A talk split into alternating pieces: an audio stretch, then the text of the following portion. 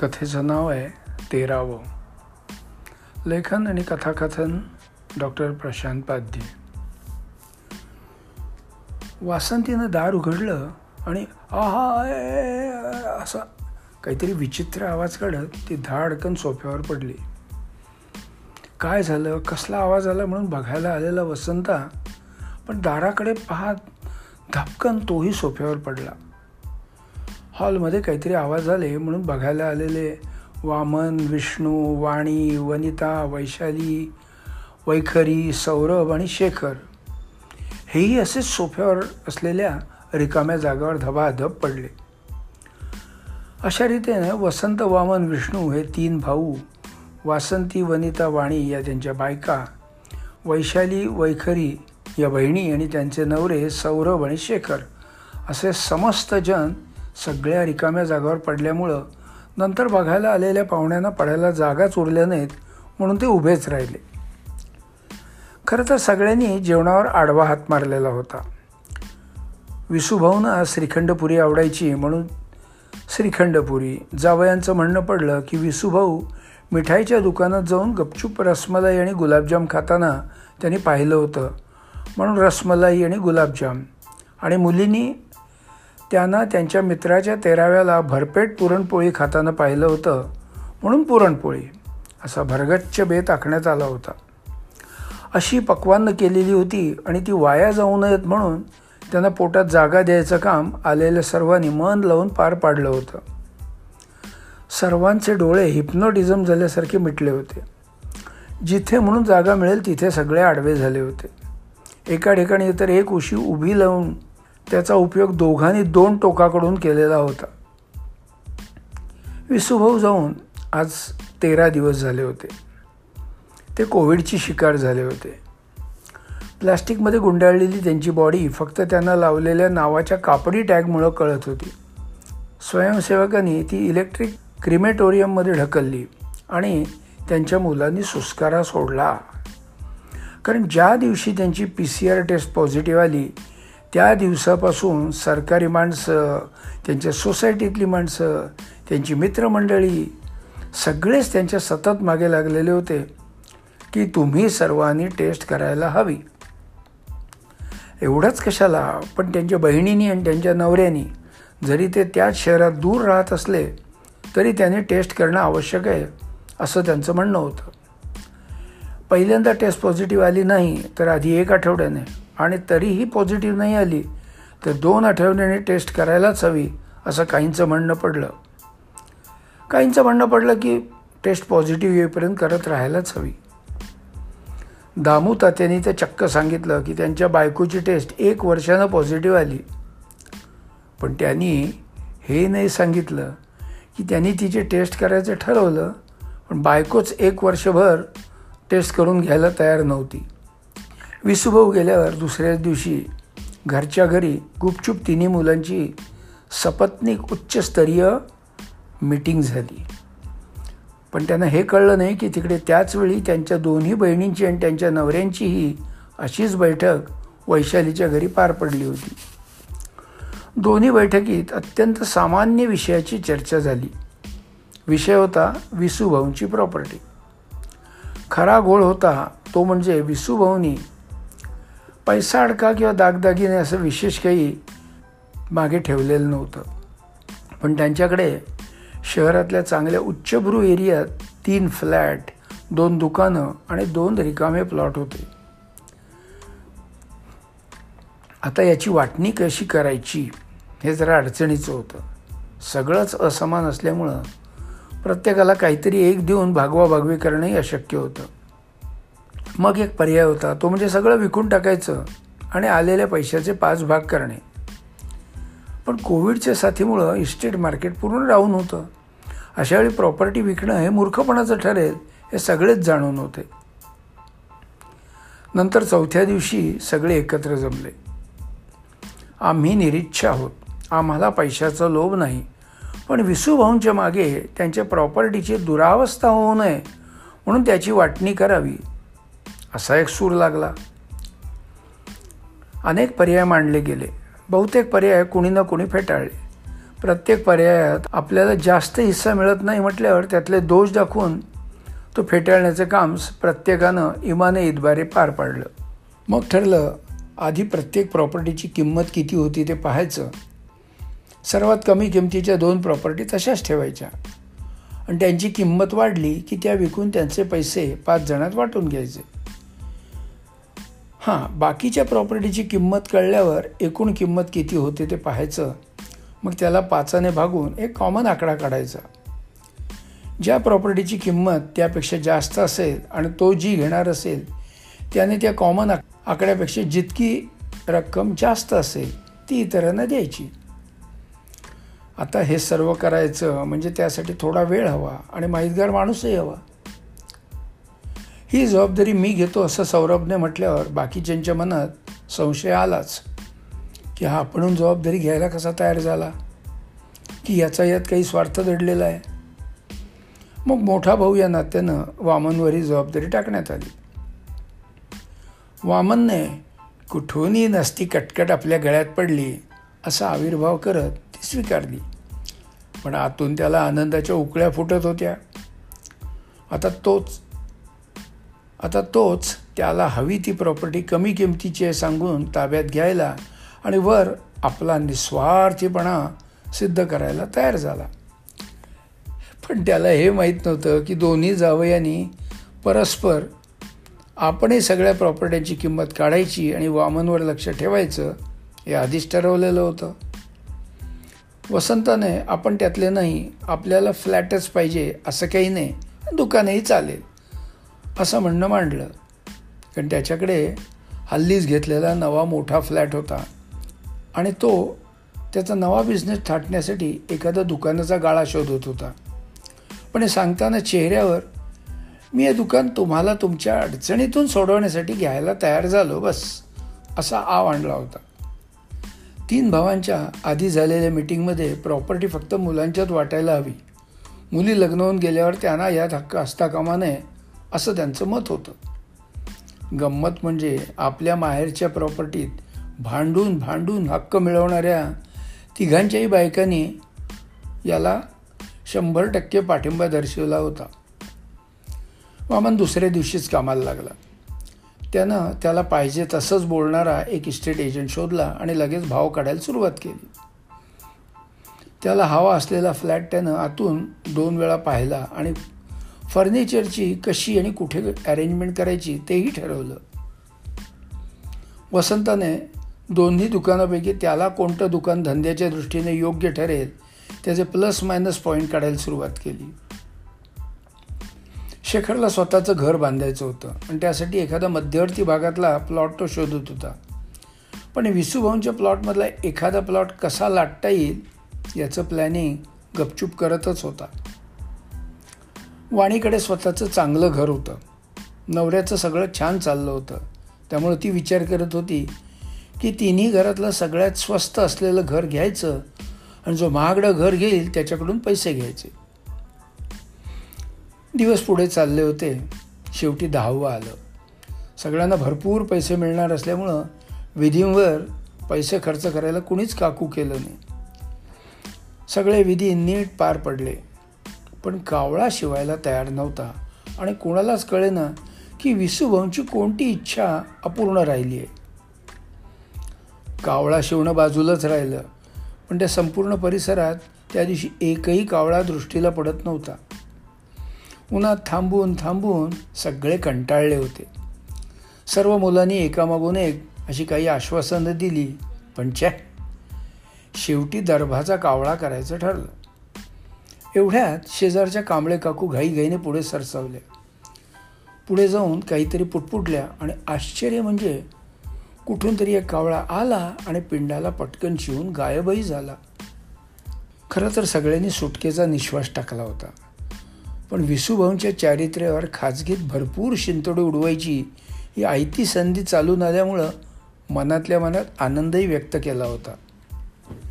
तेरावा करण्यासाठी हॉल आणि केटररही फिक्स झाला आणि बोलता बोलता सर्व पारही पडलं. आता फक्त सगळे पाहुणे गेले की प्रॉपर्टीचा निपटारा क करायचा एवढंच बाकी होतं. आणि आणि अशावेळी दारात विसुभाऊंसारखा दिसणारा एक माणूस दत्त म्हणून हजर झाला. त्या माणसानंही धडाधड पाय त्या माणसानंही धडाधड पडलेली माणसं पाहिली आणि त्याला आश्चर्याचा धक्काच बसला. त्याला कळे ना की या घरी आज कसला प्रोग्राम चालला आहे इतकी माणसं कशाला जमली आहेत? आत्ता कुणाचाच वाढदिवससाठी किंवा बारसं सहस्त्र चंद्रदर्शन असं काहीच नाही. मग इतकी माणसं कशाला आली आहेत? तो माणूस शांतपणे आत आला आणि एक कोपऱ्यात उभा राहिला. आता हळूहळू सगळी माणसं माणसात येऊ लागली होती.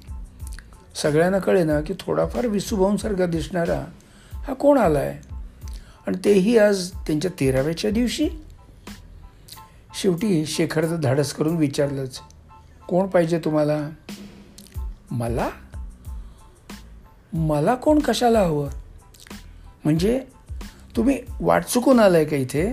कुणाला भेटायचं आहे कुणालाच नाही. तसं म्हटलं तर सगळ्यांनाच. सगळ्यांनाच काय? भेटायचं आहे की चुकून इथे आलात?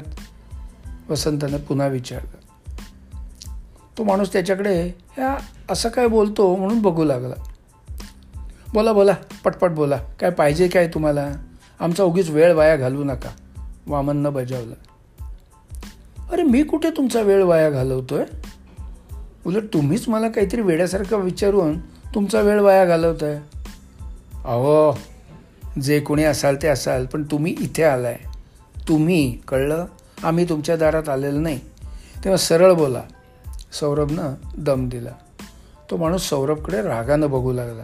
हो नजर खाली ठेवा. खाली नजर ठेवून बोलायचं. तुम्ही विसुभाऊंच्या दारात आलात कळलं? ते व्यवस्थित बोलणारे होते म्हणून आम्ही तुमचा मान ठेवला आहे नाही तर म्हणूनच तर मी व्यवस्थित बोलतो आहे आणि लक्षात ठेवा तुम्ही विसुभाऊंशी बोलताय. कुणा आयऱ्या गैऱ्याशी नाही. त्या म्हाताऱ्यानं उत्तर दिलं. आता मात्र सगळेच पुढे सरसावले. सगळी भावंडं सांगू लागली की तुम्ही चुकून इथे आला असाल ताबडतोब निघून जा. नाहीतर आम्हाला तुम्हाला इथून हाकलावं लागेल. हे विसू भाऊंचं घर आहे. इथे आलतू फालतू माणसाला थारा नाही. सगळी माणसं उठून उभं राहिल्यामुळं सोफ्यावर आपोआपच जागा झाली आणि तो माणूस शांतपणे येऊन सोफ्यावर बसला. आता मात्र वसंत चिडला आणि हात धरून त्या माणसाला घराबाहेर काढायला सरसावला. पण वामननं त्याला आवडलं अरे जरा वयाकडे बघ. उगाच काहीतरी आतताईपणा करशील आणि भलतंच काहीतरी घडेल. नको ते शुक्ल कष्ट मागे लागेल आणि आजच्या दिवसाचं महत्त्व जाईल. वसंत थांबला. इतका वेळ शांत असलेला विष्णू पुढे आला आणि त्या माणसाच्या शेजारी बसला आणि बोलू लागला. काका तुमचा काहीतरी गैरसमज झालेला दिसतोय. हे विसुभाऊंचं घर आहे. आणि तेरा दिवसांपूर्वी त्यांचं निधन झालं. आज तेराव्याच्या निमित्तानं सगळे जमले आहेत. अशा वेळी तुम्ही रंगाचा बेरंग करत आहात हे कळतं आहे का तुम्हाला? तुम्हाशी उप तुम्ही उपाशी असाल तर मी तुम्हाला जेवण देतो. मग तुम्ही काय करायचं ते ठरवा. त्यानं वासंतीला खूण केली. पाच मिनटात तिनं सगळ्या पक्वांनाने भरलेलं ताट त्यांच्या हातात आणून दिलं.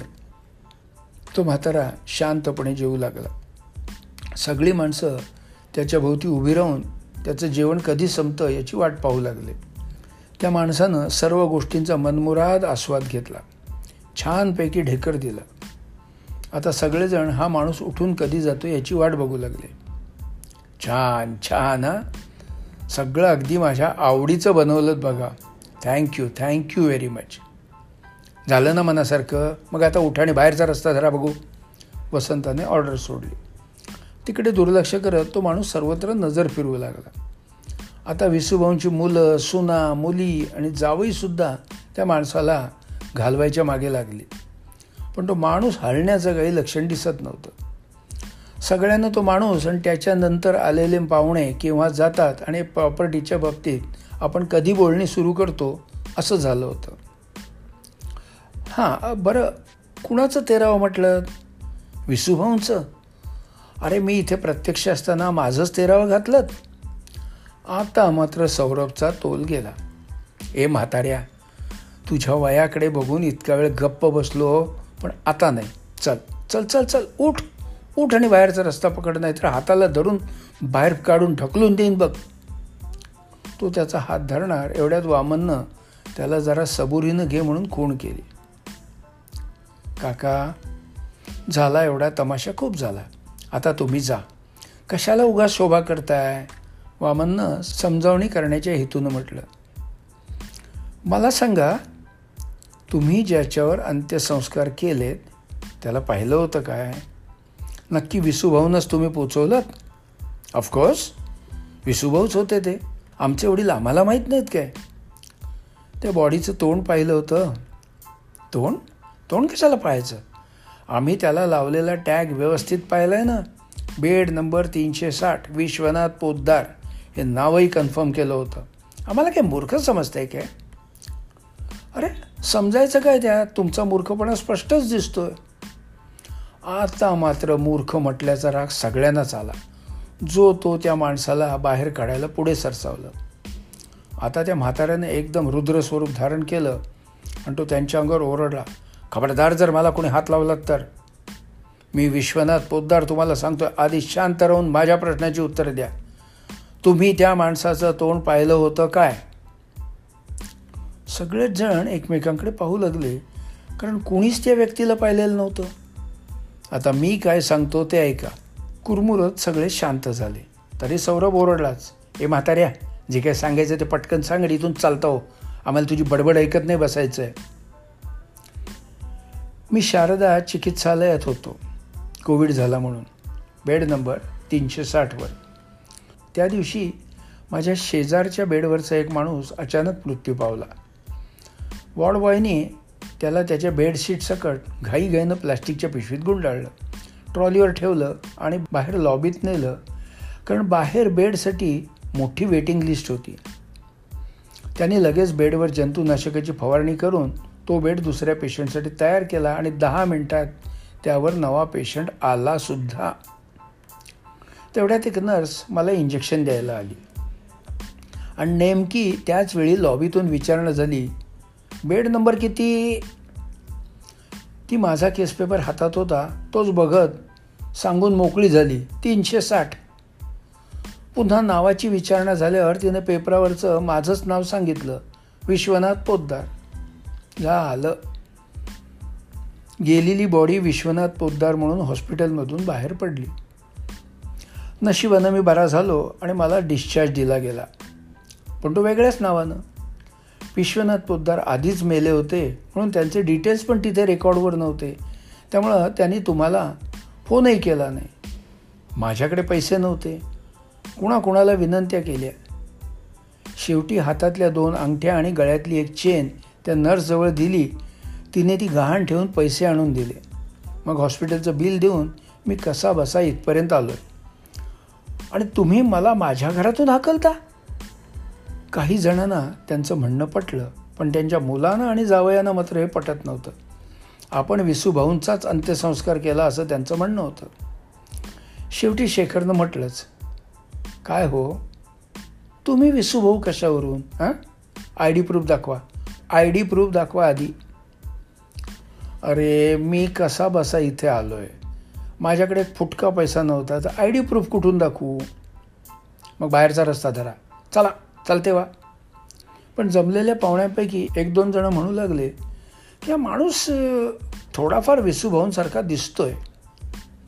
अहो मी तेच म्हणतोय त्याचाच फायदा घ्यायला बघतोय हा म्हातारा. हाकला त्याला. वामन म्हणाला जमलेल्यांपैकी एक वयस्कर ग्रस्त पुढे झाला. असं करा मी सांगतो ते आधी ऐका. या माणसाची दाढी आणि मिशी काढून टाका. मग बघू कसा दिसतो ते. विसूभवनी कधीच दाढी मिशी वाढवलेली नव्हती. वसंता बाथरूमकडे धावला आणि सगळं दाढीचं सामान घेऊनच आला. भराभर त्यांच्या तोंडावर शेविंग फोम लावला आणि त्यांची दाढी मिशी उतरवायला सुरुवात केली. सगळी माणसं श्वास रोखून ते दृश्य पाहत होती. हळूहळू त्या माणसातून सगळ्यांना विसुभाऊ दिसू लागले. सगळे जमलेले पाहुणे खुश झाले. पण त्यांच्या तिन्ही मुलांचे मुलींचे सुनांचे आणि जावयांचे चेहरे बघण्यासारखे झाले होते. जणू काही त्यांचंच तेरावं झालं होतं.